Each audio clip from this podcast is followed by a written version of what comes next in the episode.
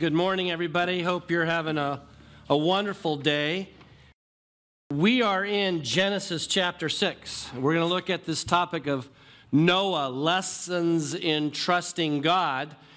I was privileged to be on vacation a few weeks ago, and I actually had uh, on vacation the opportunity to spend a lot of time in this text as I sat looking at the turquoise waters in St. Martin. Uh, and it was someone has to do it, you know, suffering, suffering for God. Um, but Pastor was just in the Grand Caymans, so you know. But it is interesting as I fill the pulpit here for when he's coming back from vacation. Let's see, I got Genesis three, the fall. And now I get Genesis 6, the flood. Some of the fun passages, I kid, we're going to look at together. But I want to ask you the question is there a time where it's hard to trust God in your life? We would certainly say that there are circumstances, events, things that don't always add up, and we have to trust God for who He is. This might be one of those passages because this is an event in Scripture that may cause you to say, Why did God do this? And you're kind of scratching your head. Clearly, the new atheists look at passages like the Genesis flood account and level criticisms at how could you love or serve a God who destroys all of mankind? And in fact, on face value, as you look at the text, maybe some of you have questioned God's word and wondered, how did this all come together and how does this make sense for us today? And so, just like Noah had to trust God for a pretty remarkable set of time in his life. I think we have some principles. In fact, we'll land this plane today with four principles that you can take away today as it relates to how do you trust God when it doesn't make sense, when it's hard, when things maybe don't completely add up for us. Let's look at the text together. Heavenly Father, may we look at your word in ways with new eyes today. In Jesus' name, amen. All right, let's jump in. Get your notes Here's uh, the character of Noah is found in Genesis chapter 6, verses 8 to 10. Let me read it for you. But Noah found favor in the eyes of the Lord. These are the generations of Noah. Noah was a righteous man, blameless in his generation. Noah walked with God, and Noah had three sons Shem, Ham, and Japheth. Now, circle that word eyes of the Lord because that idea is something that's not foreign to the Old Testament. In fact, Second Chronicles 16:9, write it down. Second Chronicles 16:9, for the eyes of the Lord move to and fro throughout the whole earth, seeking those whose hearts are completely his. And just as in Noah's day, God is looking for those of us whose hearts are completely His. Well, what is the character of that kind of person? I think there are four attributes that we see in Noah's life right off the bat. First of all, it says he found favor in the eyes of the Lord. He was blessed. He was blessed. Noah experienced God's unmerited favor just like we experience God's unmerited favor by his grace if you have a relationship with him. Now you're asking where does this happen in the timeline of human history? If ground zero is Adam and Eve, this is about 1650 years later. Now, notice in these two chapters, Noah doesn't object to what God calls him to do. He doesn't even talk in these uh, two chapters. In fact, on the other hand, in these four chapters, Scott will cover the next two next week, uh, God gives four speeches. Now, it says he was blessed with three sons. Why is that important? Shem, Ham, and Japheth. Most people think that Shem's the oldest, uh, and he will be the line in which Messiah will come. So, if you are looking at the genealogies in Matthew and Luke, you'll see uh, that line, the messianic line that was promised way back in Genesis, that there would be a redeemer, a Messiah that would come. That's going to come through the line of Shem, and in fact, uh, the descendants of Shem will ultimately be uh, Abram, uh, and his name will be changed to Abraham in Genesis chapter 10. All right, then Ham and Japheth are the other two. Now, people say, well, who are these people? I won't get into what, where they went, but I'll show you there where they probably settled. Uh, we think that probably Ham ends up going towards Africa. Um, Japheth goes to Europe. Shem goes to Asia. But the whole world is going to be resettled. Now, I'm going to address a topic at the end, but I want to let you know that I am going to address it, so I'm going to mention it now because some of you are saying, Isn't this just an allegory? Is this a historical event? I'm going to take the position this is a historical event. It's not allegory, it's not symbolic. And I believe that it is a global flood, not a local flood. And generally speaking, if you believe that this is a global flood, you believe in a young earth view of creation. If you think it's a local flood, you're going to say uh, take on a, a position of an old earth creation. If that doesn't make sense to you, talk to me later. There's lots written on both of that. I just want you to know we will address that in just a moment. So Shem, Ham, and Japheth are the three kids. Now, second characteristic, he was righteous. He believed. He believed. In fact, Hebrews 11 7 says this By faith, Noah, being warned by God concerning events as yet unseen, in reverent fear, constructed an ark for the saving of his household. By this, he condemned the world and became an heir of the righteousness that comes by faith. New Testament writers believe that the flood was a real thing, it's a historical event. He was righteous. But that righteousness isn't because he's a good guy, it's based on his faith. He believed. And in fact, he's going to do some things that he had never seen. He's building this big boat. He's going to ask, Why am I building a big boat? He's never seen rain. It's going to be raining. Uh, and I'm sure it caused his neighbors to question whether or not Noah kind of had all of his marbles. He's building this big thing because he, and he's telling his neighbors, well, God says there's going to be a big event. Uh, there's going to be a flood that's, that's going to flood the world. And they're going, uh huh, yeah. Now, can you imagine what it must have been like with those, that family uh, building this ark? And some of you who might be a bit more skeptical saying, how, how did that play out? Well, I can imagine that, that maybe Noah's considered by his culture kind of that family. Now, I don't watch a lot of this this kind of television, but there is this show about these Alaska bush people, and it's they're they're survivalists. And they, have you seen the show? I don't know the name of it. Seem like they're nice folks.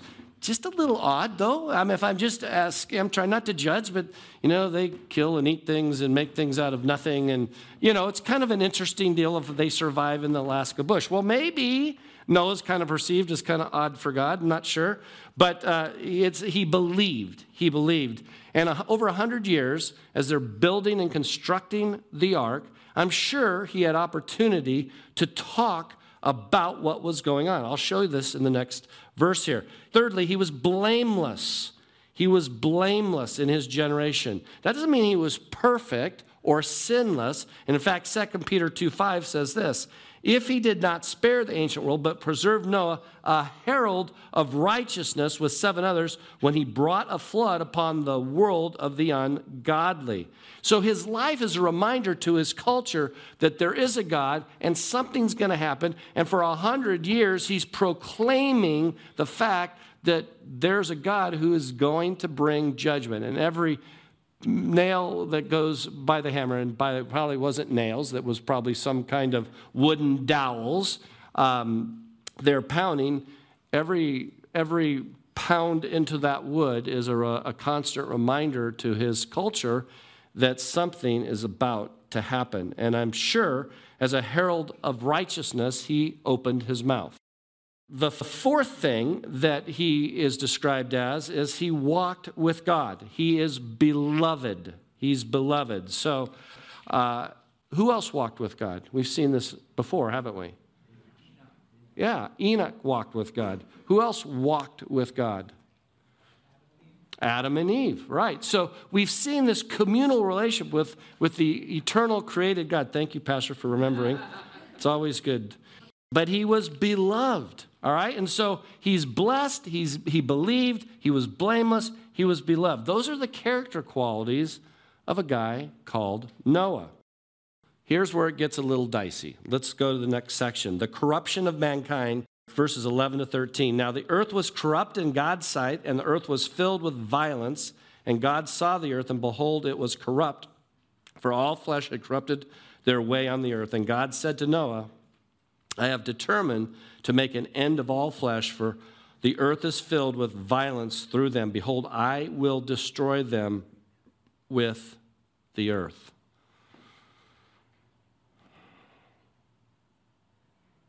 You can't just read that flippantly, friends.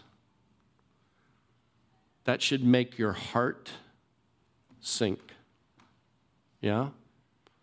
Because the plight of the earth is such that God gives us the purpose of the flood in these verses. Let me suggest to you the first is to eliminate mankind, the created. And then he's going to decimate the earth, the creation. Eliminate and decimate. Now, believe me, the new atheists have had a heyday with this. Dawkins, with the God delusion, and uh, Hitchens.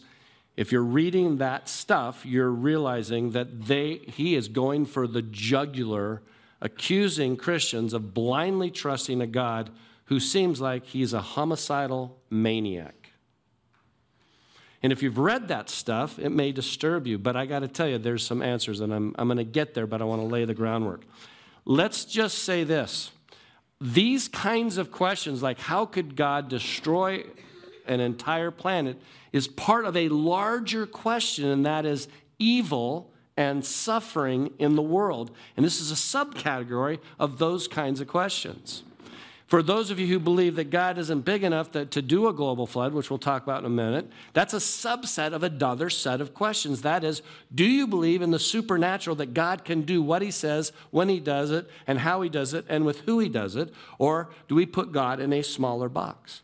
And so if you start with an anti supernaturalistic presupposition, you will always question the motives of a loving and merciful God because you don't believe that that kind of God exists.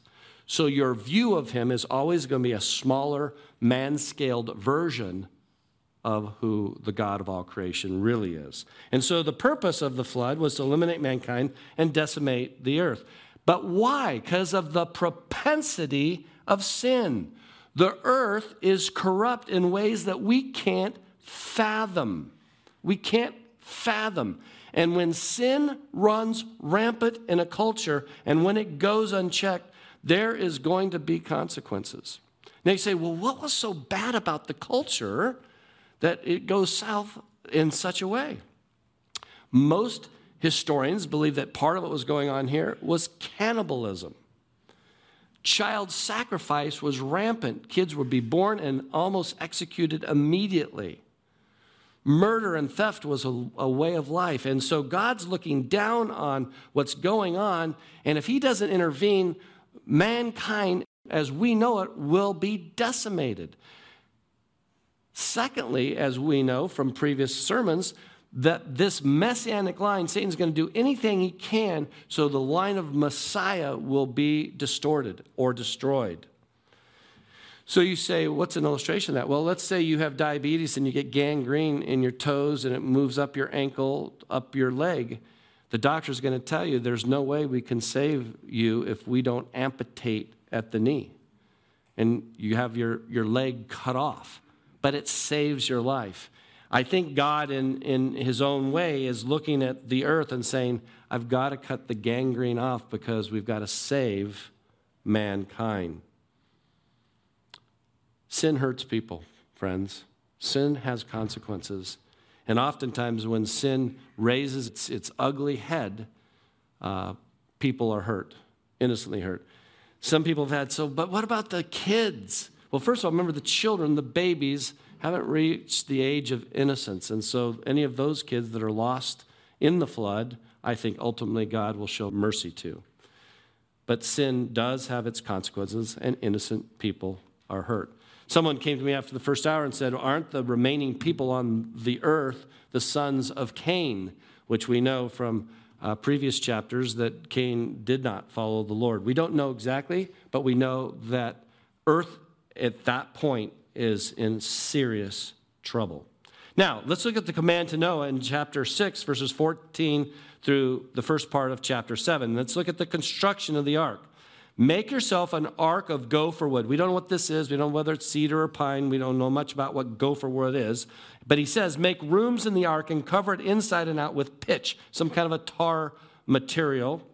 This is how you are to make it. The length should be 300 cubits, breadth 50 cubits, and its height 30 cubits. make a, a, roof or a skylight for the ark and finish it to a cubit above and set the door of the ark in its side, make it with lower, second, and third decks. How many have been to the Ark Encounter in Kentucky? Anybody been there? Only two people out of three surfaces ever been there. Gary Rafferty's been there. Talk to Gary. Uh, I'm taking my grandkids to this exhibit sometime. Its sister deal is the creation, um, uh, the creation museums out there too. But they've done amazing work at trying to, to recreate what this ark might have looked like. Now, what is interesting, that word ark, have you seen that word before? It's not the same word as the Ark of the Covenant, but that word ark means tebah, T E B A H, or box. It's only used two times in all of the Old Testament. The other times in Exodus 2 3, and this is remarkable this little floating box that, that Noah made. It's also used of something for somebody else, remember? For Moses. Moses' little floating basket. Isn't that so cool that in these two instances, the ark and a basket are to preserve and save life?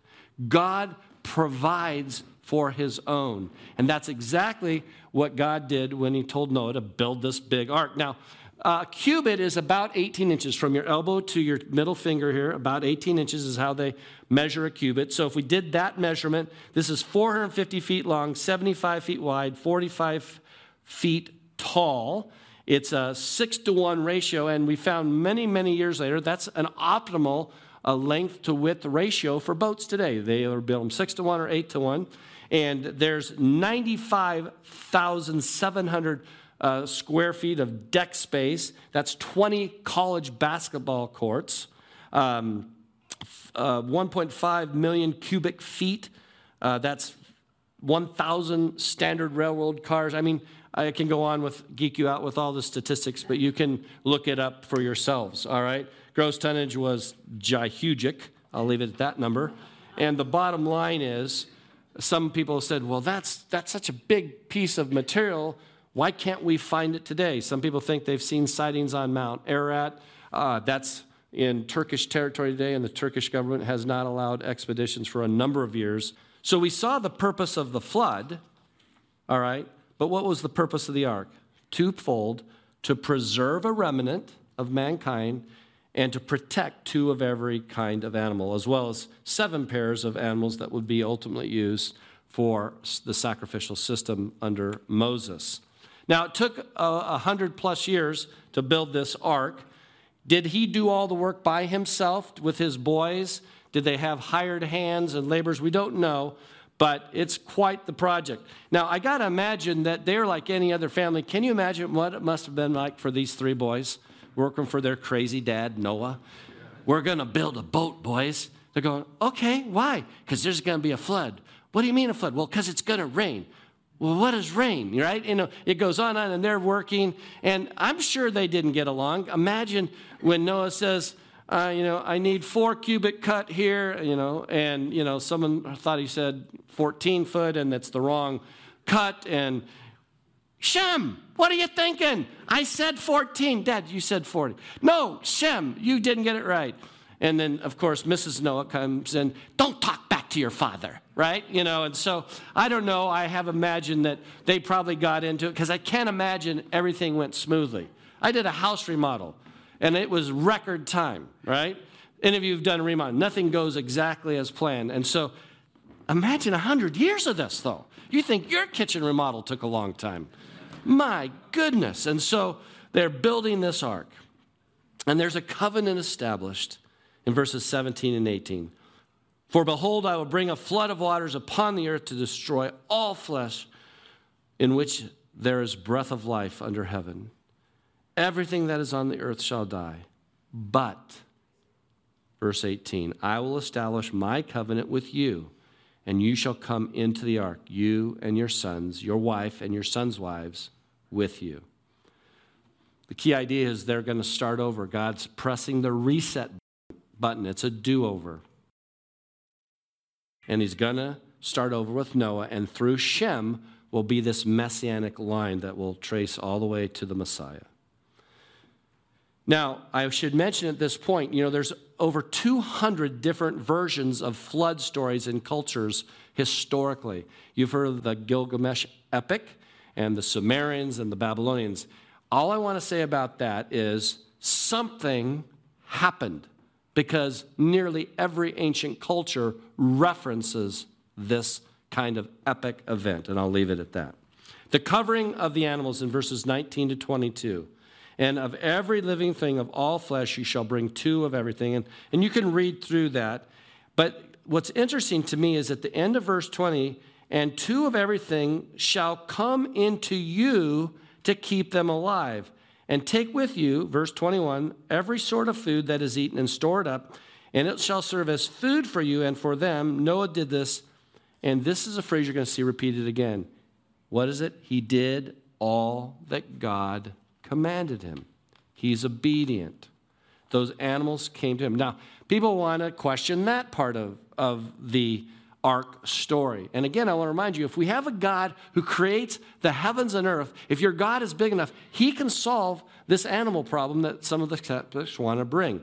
Now, if you're looking at the size of the animals, etc., uh, Chuck Smith says this, former pastor at Calvary Chapel. He said there are 1,359 animals that are smaller than the size of a rat. So that's a, a big chunk of what's going to be on the ark. Number two, Notice the animals came to Noah. He wasn't chasing them. I think that would be pretty hilarious. Ham, go get the kangaroos. And he's chasing kangaroos around there. Come on, and wrangling, you know, dogs and cats and oh my goodness. But they came to him. Number three, food's probably not a problem. These animals are generally vegetarians. Now, we do need to deal with apex predators that, you know, want to eat sheep for lunch. And so I think God had to intervene in that. The other thing is probably there's some kind of hibernation thing going on that they hibernate. We know that bears hibernate. So God could just go night, night, and they sleep for a year. We don't know for sure. The other thing is that probably they didn't bring in full grown animals. Maybe they were baby animals that would then grow into maturity. And then the last thing is Every species of animal seems to be the indication in the text, not every kind of dog, but dogs as a representation of all dogs. All right?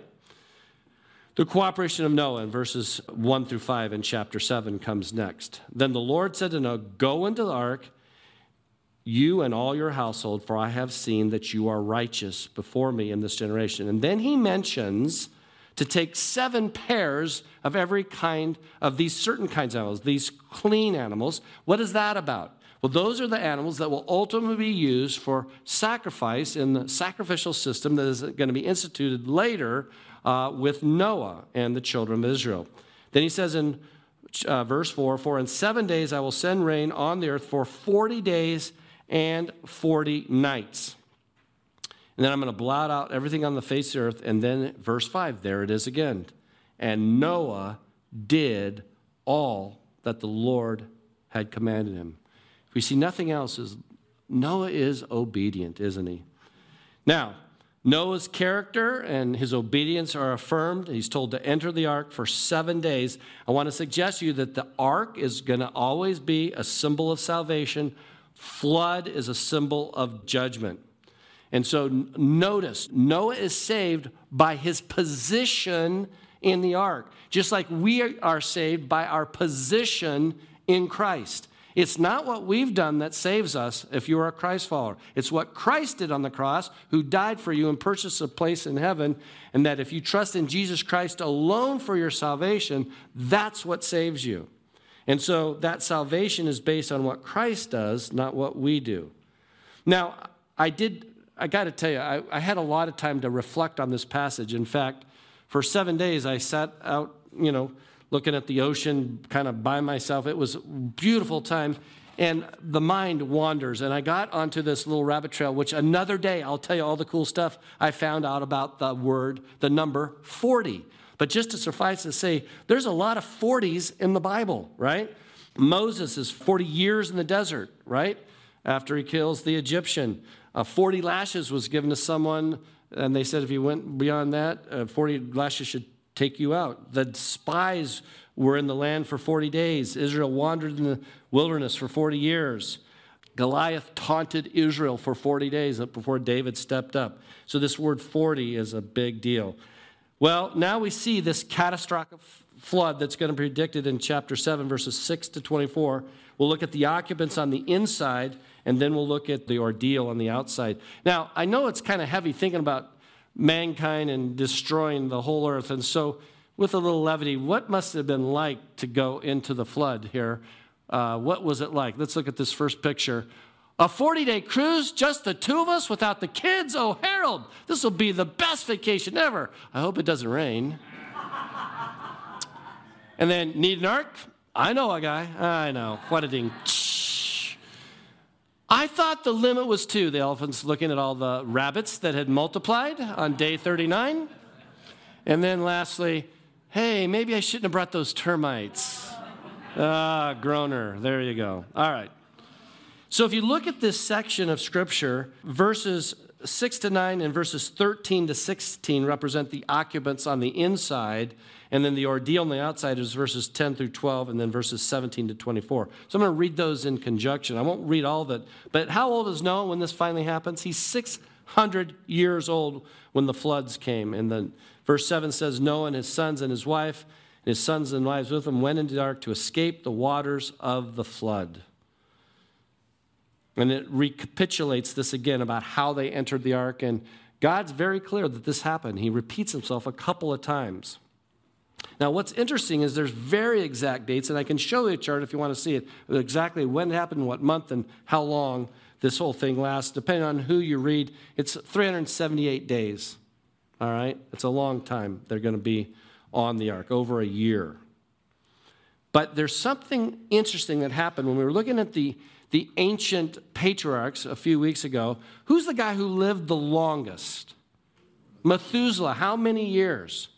969 years, oldest man who ever lived. All right?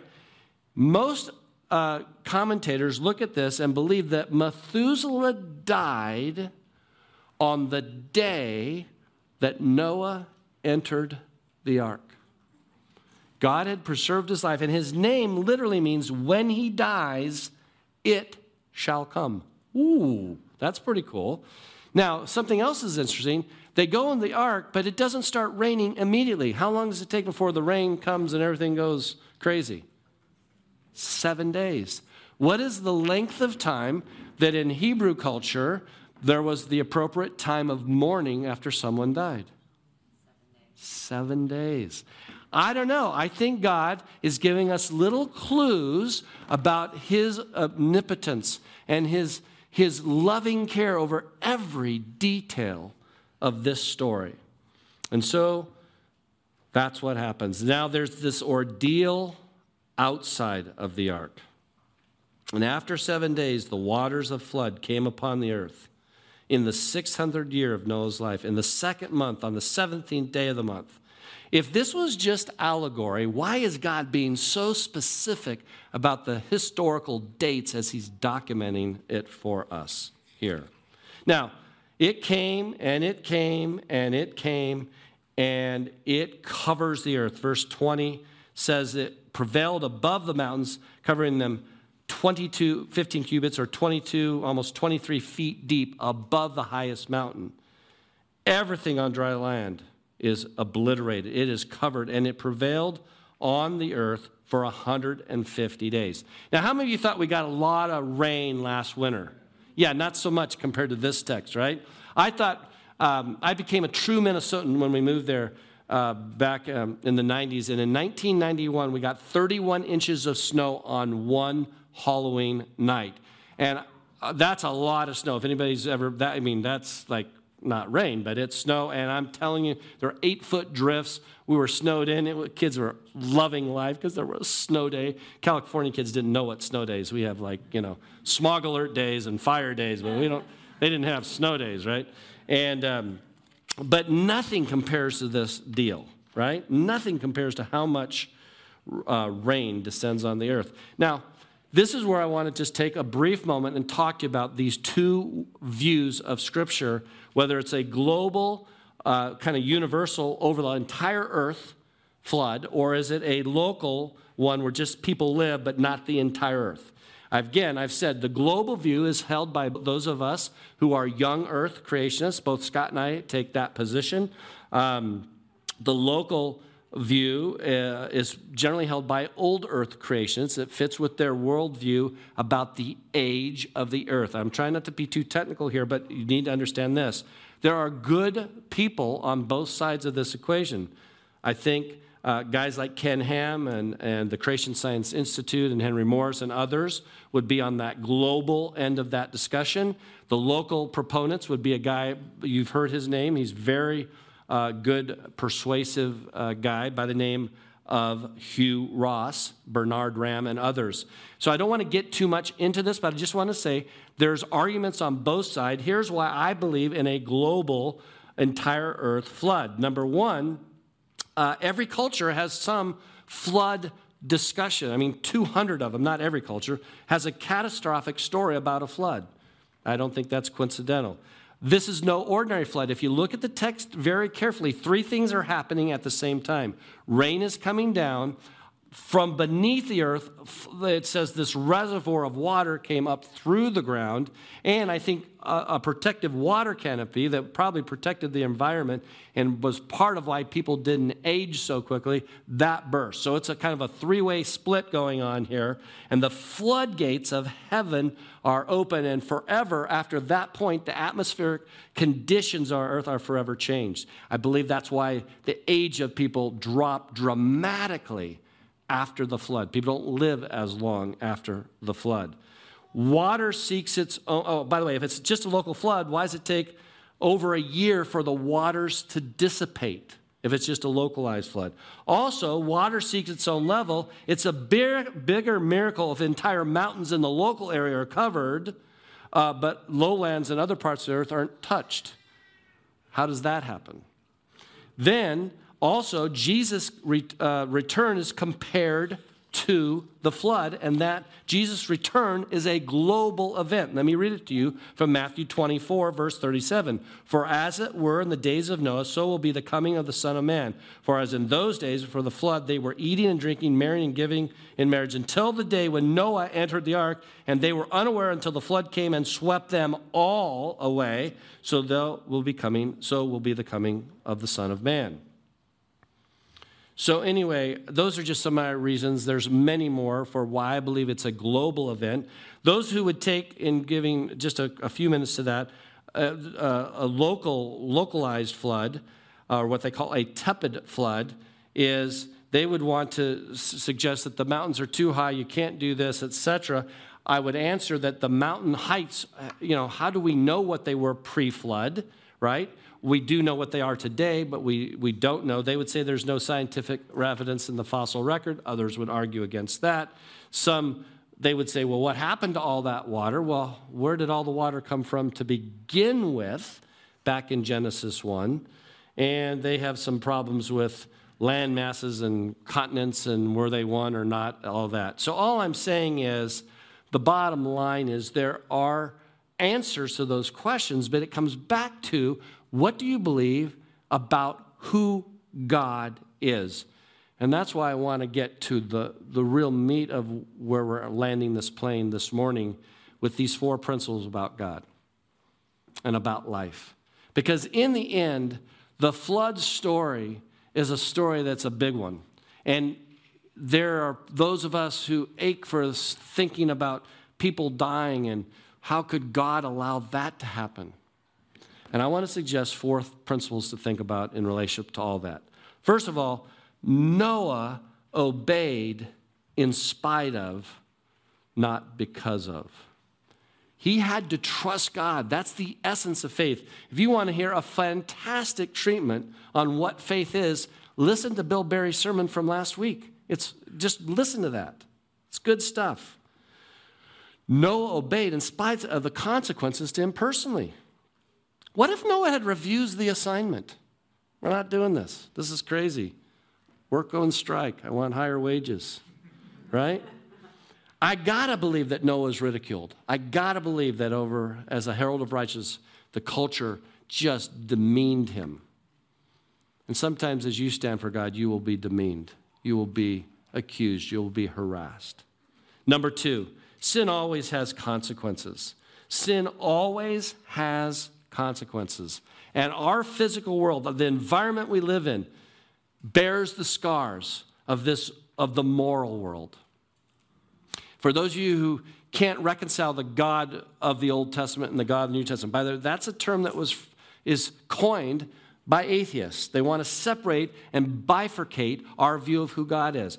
Check this book out. God behaving badly. All right, just check that book out and it'll answer some of those questions. Thirdly, God only brings judgment after warning. God only brings judgment after warning. This is the last warning that they're going to get. Uh, there's been 100 plus years of warning Noah building the ark. God, they could have repented. He was a herald of righteousness. He is just. But think of all the times in the Bible where God brings a prophet to warn people. He brings Jonah to who? The Ninevites, the Assyrians, the most hated enemy of Israel. He didn't even want to do it, and they repented. Jeremiah brings judgment warning to Israel. He doesn't ambush people.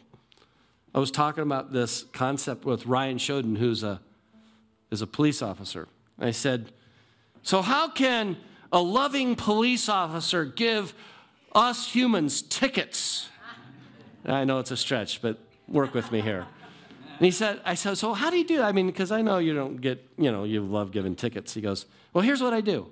Well, if I'm on the freeway, they're driving and I'm following them and I get behind them and I'm thinking, look in your rearview mirror. I'm right here. Slow down. You're going to get a ticket. This is going to end badly for you.